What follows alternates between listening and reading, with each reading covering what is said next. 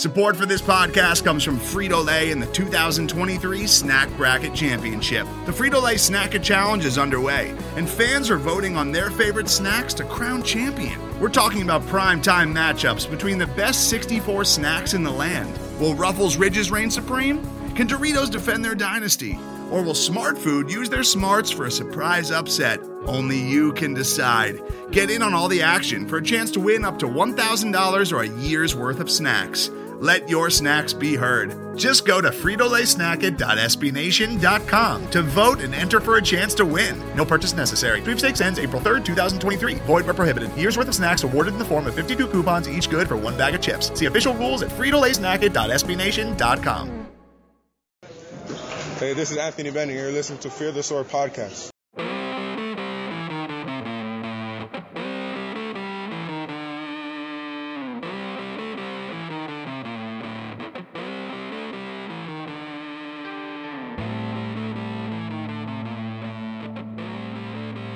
Hello and welcome everyone. My name is Trevor Magnotti and this is the Thick Jack Frames Podcast, Fear the Sword's N B A Draft Podcast. The N B A draft is now three weeks away. We still have no idea, really, of what the Cleveland Cavaliers are going to do at that time. The team is pretty well closed off in terms of public information for what they're doing in terms of the draft. And while we know that they may be interested in Cam Reddish and Jarrett Culver, we don't have a concrete idea of really who they'll be working out and how they value players at either spot, the fifth or the twenty-sixth pick. That leaves us in an awkward spot for discussing potential prospects. We've already covered most of the players that the Cavs should consider at five, and if you want in-depth breakdowns of Culver, Reddish, DeAndre Hunter, and Coby White, you can go back and listen to our old episodes. We have spent a lot of time also talking about who the Cavs should pick, so today let's veer into the opposite direction and talk about who the Cavs shouldn't pick.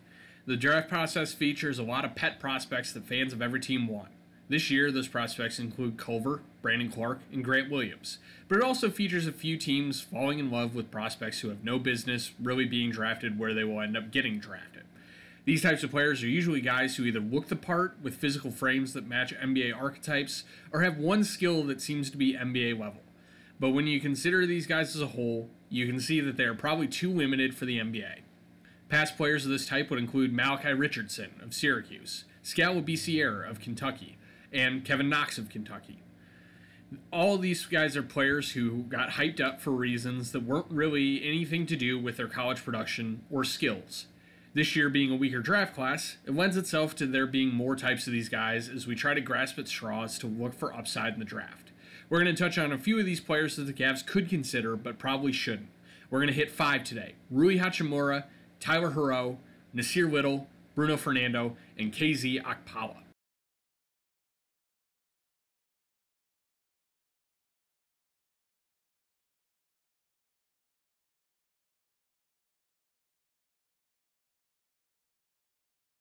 We'll start off talking about Hachimura because he's probably the most well-regarded prospect of the five guys that we just listed.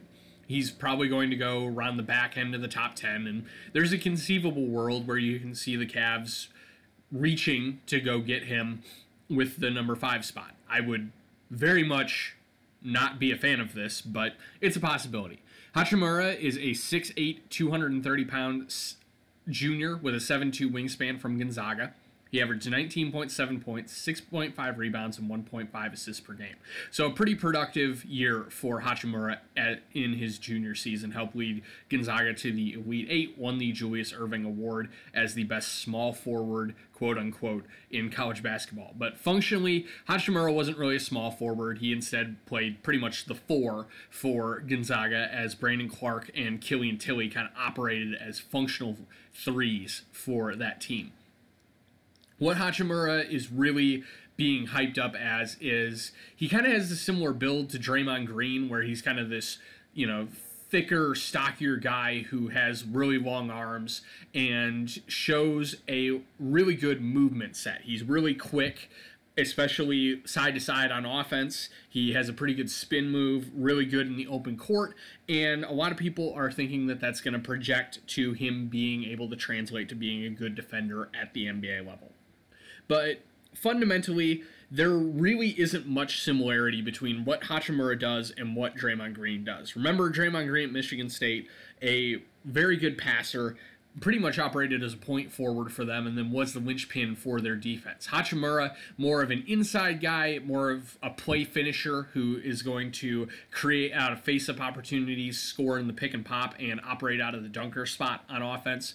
And I think what this comparison really undersells and what evaluations of Hachimura undersell are his complete lack of defensive instincts. We've talked a few times on here about how defensive instincts are really the most important thing for having defensive success at the N B A level. You can have the best wingspan in the world. You can have a really good frame and be lightning quick and be able to accelerate back and forth and do all of those things and be able to and look like you're going to be able to guard in space at the N B A level, but functionally, you have to be able to make good decisions, you have to be able to anticipate what the offense is going to be able to bring at you, and you really have to be able to understand where you're supposed to be and when to be able to make impact plays consistently at the defensive side of the ball in the N B A.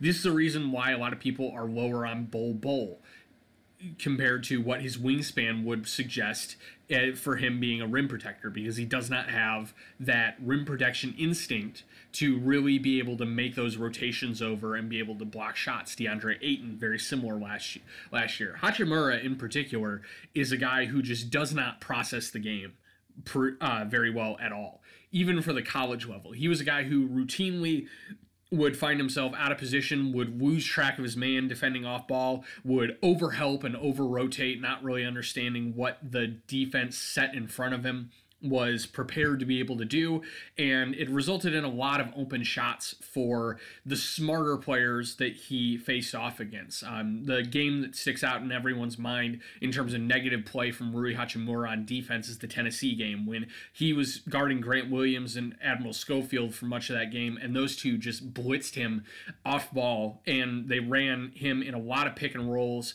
and pick and pops, and he was just lost being able to make decisions and and it ended up giving up a lot of open jumpers to those guys. That's going to be the type of player that Hachimura is at the N B A level. He is not going to be a fundamentally good decision maker. He's going to be a guy who's going to kind of get confused and lost by more complex N B A actions, particularly if he's defending on ball. And I'm just not super high on his offensive skill set either. I mean, the type of player that he is, where he's kind of this bully ball, ball almost ball dominant big man who is able to create a lot out of one-on-one situations but doesn't offer much value outside of that, you know, that really doesn't work unless you are like a very solid defensive player. I mean, Julius Randle, for example, for the Pelicans, you know, he wasn't the player that he was this past or the past two seasons until he kind of learned how to become a functional N B A defender.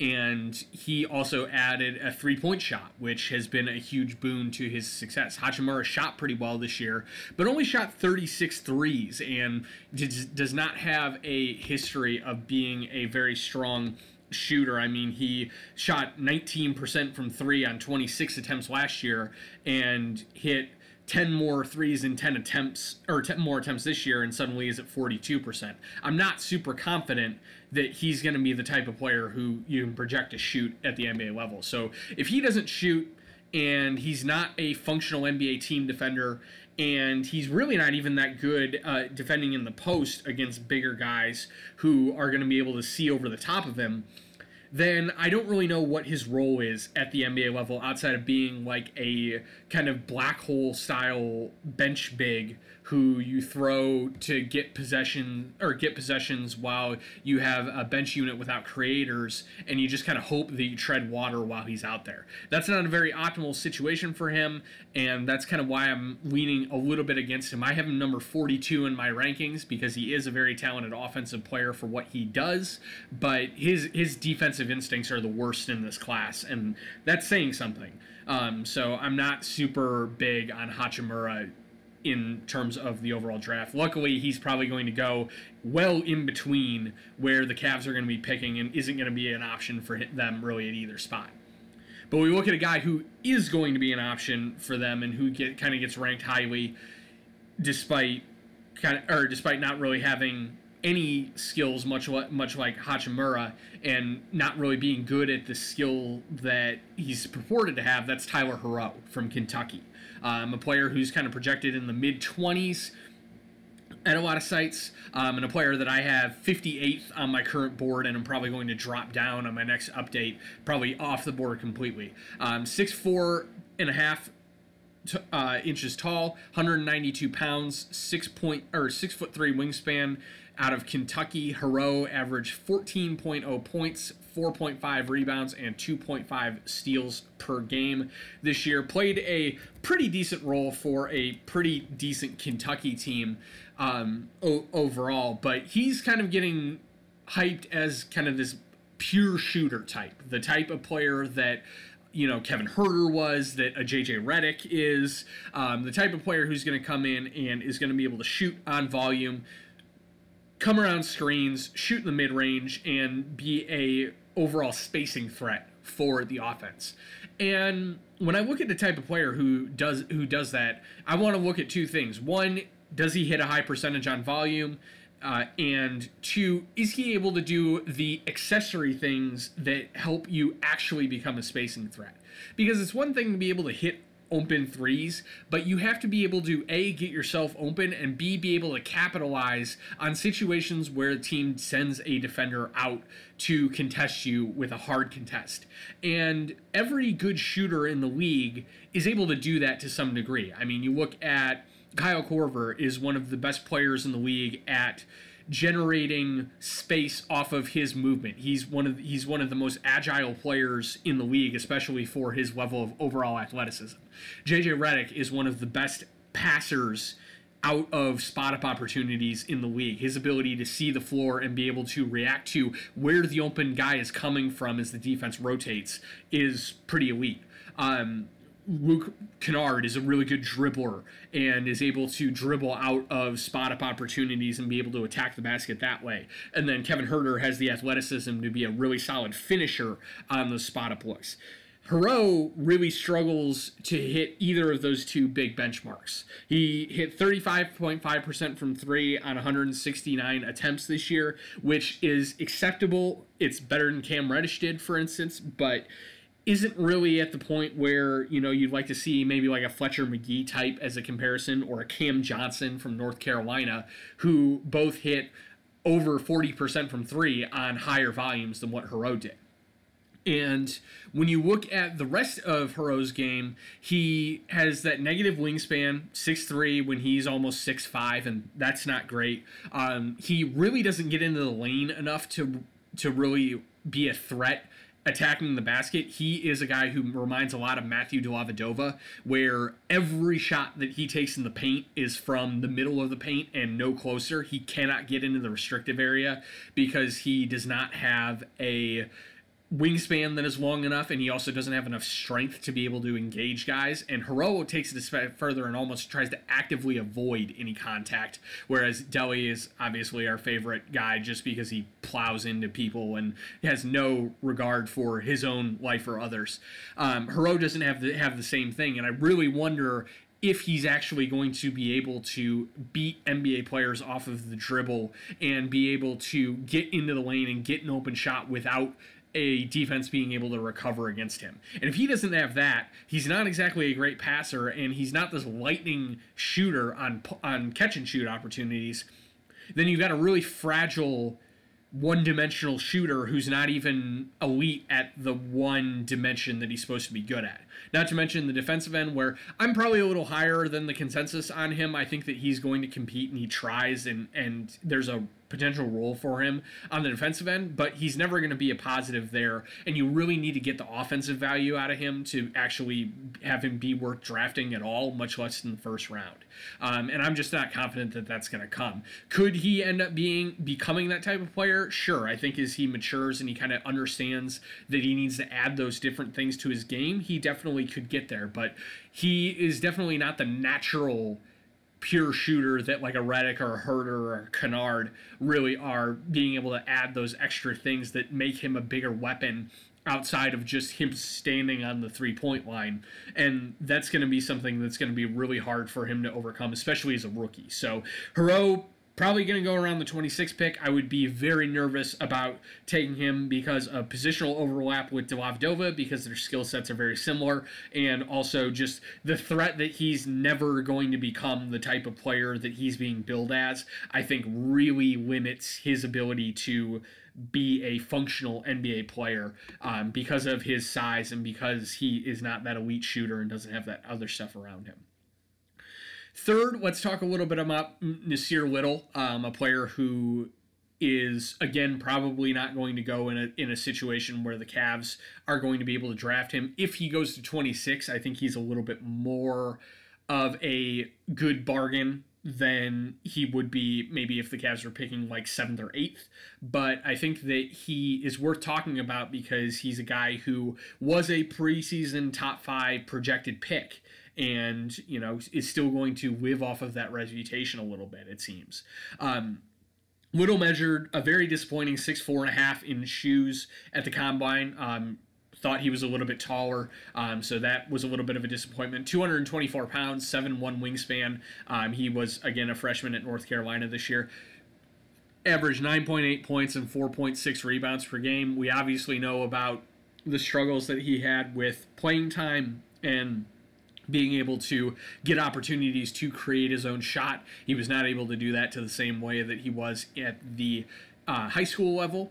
And I think that the big selling points for Little are that he is still a very good shot maker. He still definitely shows hints of the ability to create off the dribble, um, to be able to score in isolation, and he competes very well as a one-on-one defender. Um, I think if he was playing in...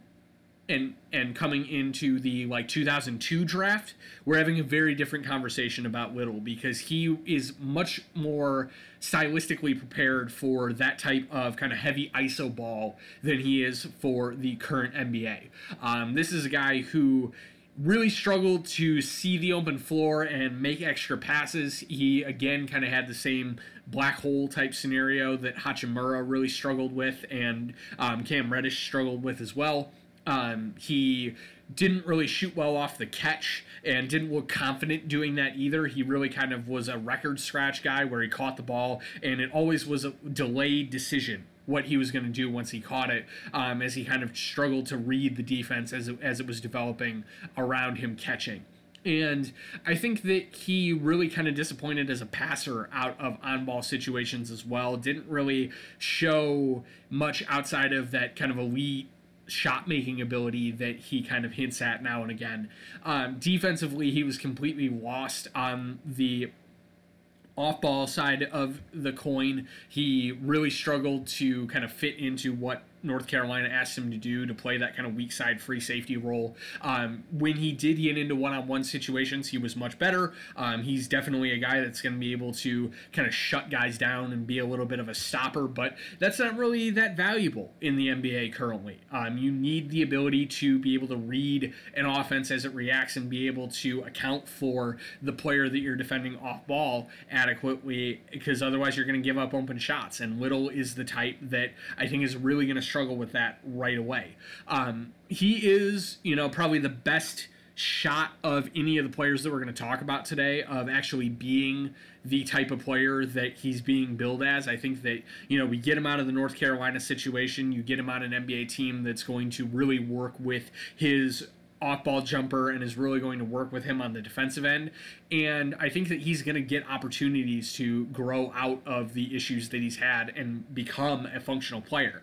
But I wouldn't want to be the team that is betting on that with a high draft pick. Um, so I would really worry about him getting picked in the top ten and kind of having the burden of expectations, whereas, you know, he's a little bit more palatable where he's probably projected to go around like the fourteen fifteen range. Um, him ending up in Boston would be like a best case scenario because they've got the three picks and they really aren't going to need to have him play a huge role next year. They can kind of let him play in Maine and let him kind of carry on the bench and really develop throughout his fir- first couple of years into the type of player that they would want him to be. So not really a great fit for the Cavs, and I would be really hope that they steered away from him unless he falls into their lap at twenty-six, and then, you know, we can have a conversation about that if other guys are gone. Um, but overall, just kind of fits the bill of these other guys of being kind of a disappointing guy who has a reputation of being positive but probably isn't going to live up to that reputation in the N B A. And now our last two guys that we'll talk about are both kind of similar. They're both guys who, you know, have definite N B A bodies, but I really kind of worry about what their overall function is going to be at the N B A level. Um, first off, Bruno Fernando of Maryland, a six ten and a half, two thirty-seven pound sophomore with a seven three wingspan. Definitely one of the best and most well-developed um, athletic frames of anybody in this draft class, especially when you can factor for length. Um, you know, no, he looks like DeAndre Ayton out on the floor. He's obviously not quite as big as Ayton, but um, with that same kind of physical maturity, uh, definite thick jack frame over here for, for Fernando. And um, that's a big draw for for teams. It's also a big draw that he's probably one of the be- better rebounders in the class, especially on the offensive glass. He has really good instincts and uses his frame very well to carve out space. Um, he's a pretty good passer for the center position, and also shows a little bit of ability to kind of protect the rim, although Maryland had him kind of at a standstill um, at the rim a lot of the time, and, and there wasn't a lot of defending in space that Fernando got to do at the college level. Um, the reason that he's on this list is, I again, this is a guy who would be a top five pick twenty years ago. Um, but we don't play in the N B A of twenty years ago. He is definitely a guy who is going to operate mostly out of the post um, to be effective. He does not really look comfortable in the pick and roll as a finisher in the way that, you know, some of the other bigs, particularly like Jackson Hayes and Brandon Clarke, do at the college level. Um, so I think that he's going to have to factor in there. And also, I just don't know that he is quick enough and fleet of foot enough to be able to defend well for what a center needs to be able to do. Um, even drop coverage in the pick and roll he kind of struggles with, because he doesn't really present himself with a good stance, um, doesn't really read the ball handler well, kind of has similar issues to what Mo Bamba struggled with last year in terms of just the ability to read the ball handler and drop coverage as they go towards the basket. And I just don't know that he is going to be a shooter in the way that, you know, some of the other bigs in this class kind of project to be. Um, he definitely improved in that area this year, and that that's definitely exciting. Um, but, I mean, still, this is a guy who has attempted thirteen total threes in his career, and pretty much every big to be functional on the offensive end, unless you are like an elite pick-and-roll finisher like a Rudy Gobert or Capella. You need the threat of that jumper, and you need the threat of flaring out to the Uh, three-point line. And I just don't know that he has that, and that he's really going to be able to kind of fit into what a modern N B A big is going to be. I mean, he, there's still a role for this type of guy in the league. I mean, obviously Andre Drummond just led helped lead the Pistons to the playoffs this year, um, but I, I the margins are so thin for what he's going to be able to do and kind of how he's going to be able to contribute value to a team, um, that I would much rather spend the twenty-sixth pick on somebody who fits the modern game a little bit better than Fernando does. Um, if the Cavs had a second round pick, I would be all in on Fernando, um, but he's just not the type of guy that I would want to spend a first round pick on in the in twenty nineteen, um, just because I don't know that he, with his kind of antiquated game, is really going to provide the value as a modern N B A center that you would really want. And then the last guy we'll go over is K Z Okpala, um, a sophomore from Stanford, six nine and a half, two ten pounds, seven two wingspan. Physically wise, he had a great combine and really projects to have one of the better, again, N B A bodies in the class. Um, and he is a guy who played a lot on the wing for Stanford this year. Um, averaged sixteen point eight points, five point seven rebounds, and two assists per game, um, and looked pretty solid handling the ball and there's kind of this thought that he is going to be a kind of secondary creation wing who can dump down into the post and kind of work against bigger guy, uh, bigger guys and really take advantage as kind of like a small ball four or really big three. And while I think there is some value to that, I just don't know that he functionally is going to actually play as like a near six ten guy.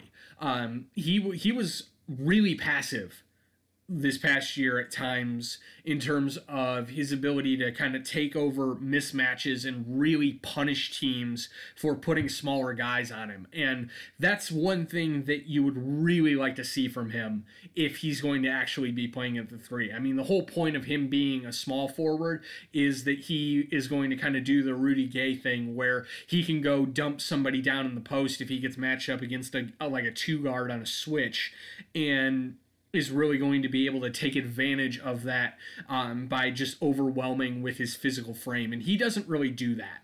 Um, he's more of kind of like a straight line driver who's a little bit more limited, capitalizes on um, kind of off-ball stuff. And also, I don't think he's really going to be able to turn the corner against more quick and strong um, N B A wings. So I really wonder what his functional, what his functional game is going to be for the N B A level, because as a four, um, he doesn't really have the or he doesn't really have the strength to take advantage of um, being that type of guy in the post.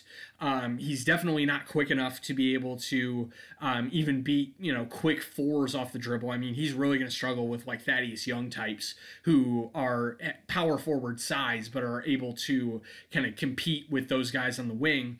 And I also just don't think that he's a good enough shooter at this juncture. Again, he's kind of a guy that I think you can be a little bit more project uh, projectable with in terms of his ability to shoot, to shoot, especially off the catch. Um, thirty-six point eight percent from three on eighty-seven attempts is pretty strong. Um, but again, it's kind of a work in progress there. And I think that he is going to kind of struggle to find an ideal fit at the N B A level because he just has a weird athletic kind of mismatch. Um, defensive end of the end of the floor, kind of same thing. Um, I think that he's really going to struggle to defend fours and fives. Looked most comfortable defending threes, but isn't quick enough to be able to defend like the quicker, uh, the quicker types that actually have some size that are going to be able to match up with him. Um, and and that's kind of that's kind of an issue. Um, I just think this guy is is kind of he's a body a little bit, where he is a guy that you can kind of plug in on the wing, but isn't really going to provide positive or really negative value for you. He's just kind of there. And again, you look at the guys around him, you look at Cam Johnson, who is a similar size and is an elite shooter. Um, look at like a Taylor Horton Tucker type, who definitely does have the upside as a shooter and as a defender to be a legitimate threat at the three. Um, you look at Isaiah Roby, who's about the same size and is much more comfortable defending on the inside and can definitely play full-time four. Um, even a Dedrick Lawson type, who is a really solid functional scorer, even though he's a little bit ground bound, um, may be a little bit of a better move than than taking Okpala. Um, just I, I really wonder how his skill set is going to translate to the N B A in a way that a lot of these other guys who are in that six seven to six ten range and can play the four, because there's a ton of those guys this year. Um, I, I really struggle seeing how Okpala is going to project at that spot at the next level in a way that, you know, I'm just not with like a Sekou Doumbouya or a Grant Williams or an Iggy Brasdikis or an Isaiah Roby or all, or a Cam Johnson or all of these other guys who are around the similar size. Um, I think if Okpala is coming out next year where or last year where there aren't, you know, five or six of these guys who all kind of have similar skill sets, I would feel a little bit better about him. But this year, um, the opportunity cost with him, I, I just don't I just don't think that he's the best option for what you want out of his his skill set. So those are those are the guys that I would really focus on in terms of players that are getting first-round hype that I don't necessarily think are going to be worth that type of value. Um, there are obviously a couple other guys who kind of who kind of fit that bill um, going around this same spot. Um, we t- we've talked about Cam Reddish before, um, and and kind of how I would maybe st- steer away from him a little bit, but I don't really put him in the same class because I do think that he's going to be a very talented wing defender at the next level in a way that I don't see the same the same uh, issue with some of these guys. Kevin Huerter Junior, kind of same thing, looks a lot like Nasir Little functionally in terms of their projection of what they're going to look like in the first two years of their rookie contract. But Porter, I think, has a little bit more, bit more upside because he's a little bit more of a fluid athlete. Um, But these are the five guys that I really would kind of shy away from, um, and, and would mu- be much more inclined to look elsewhere for. Um, that's going to do every everything for this week. Um, hopefully you've uh, kind of seen these guys in a new light and kind of go back and look at film and, and can kind of see some of the stuff that we talked about and why some of these guys may not be the best fits for the Cavs. Um And and hopefully this this has been a little bit helpful for trying to kind of be a little bit more selective for who to target for the cat uh, for the Cavs at these two spots. Um, remember that you can find the podcast on Fear the Sword, iTunes, Stitcher, Spotify, or wherever you get your podcasts. Um, be sure to subscribe and leave a review, which helps more people find the podcast. Um, you can also listen to our friends on the feed, The Bottom, with David Zavak and Chris Manning. Um, be sure to stay tuned for them once you've subscribe. Best way to, or that's the best way to support, best way to get topics submitted for the show and to um, ask questions is to follow me at Illegal Screens on Twitter, where you can find my draft writing and links to other podcasts and submit questions. And I hope that in the next couple of weeks, we get a little bit more information on who the Cavs are targeting. Next week, we'll probably come back and we'll talk a little bit more about kind of revisiting some of the guys that the Cavs are going to be looking at at the top, and also do some more breakdowns of some of the skill markets at the twenty-six pick. Um, so definitely stay tuned to the to that as we get about two weeks out from the draft. Uh, we're very close, and and hopefully the Cavs can take some of the lessons that we talked about today and uh, steer clear of some of these potential red flags and pitfalls. Um, we will catch you next time, and go Cavs.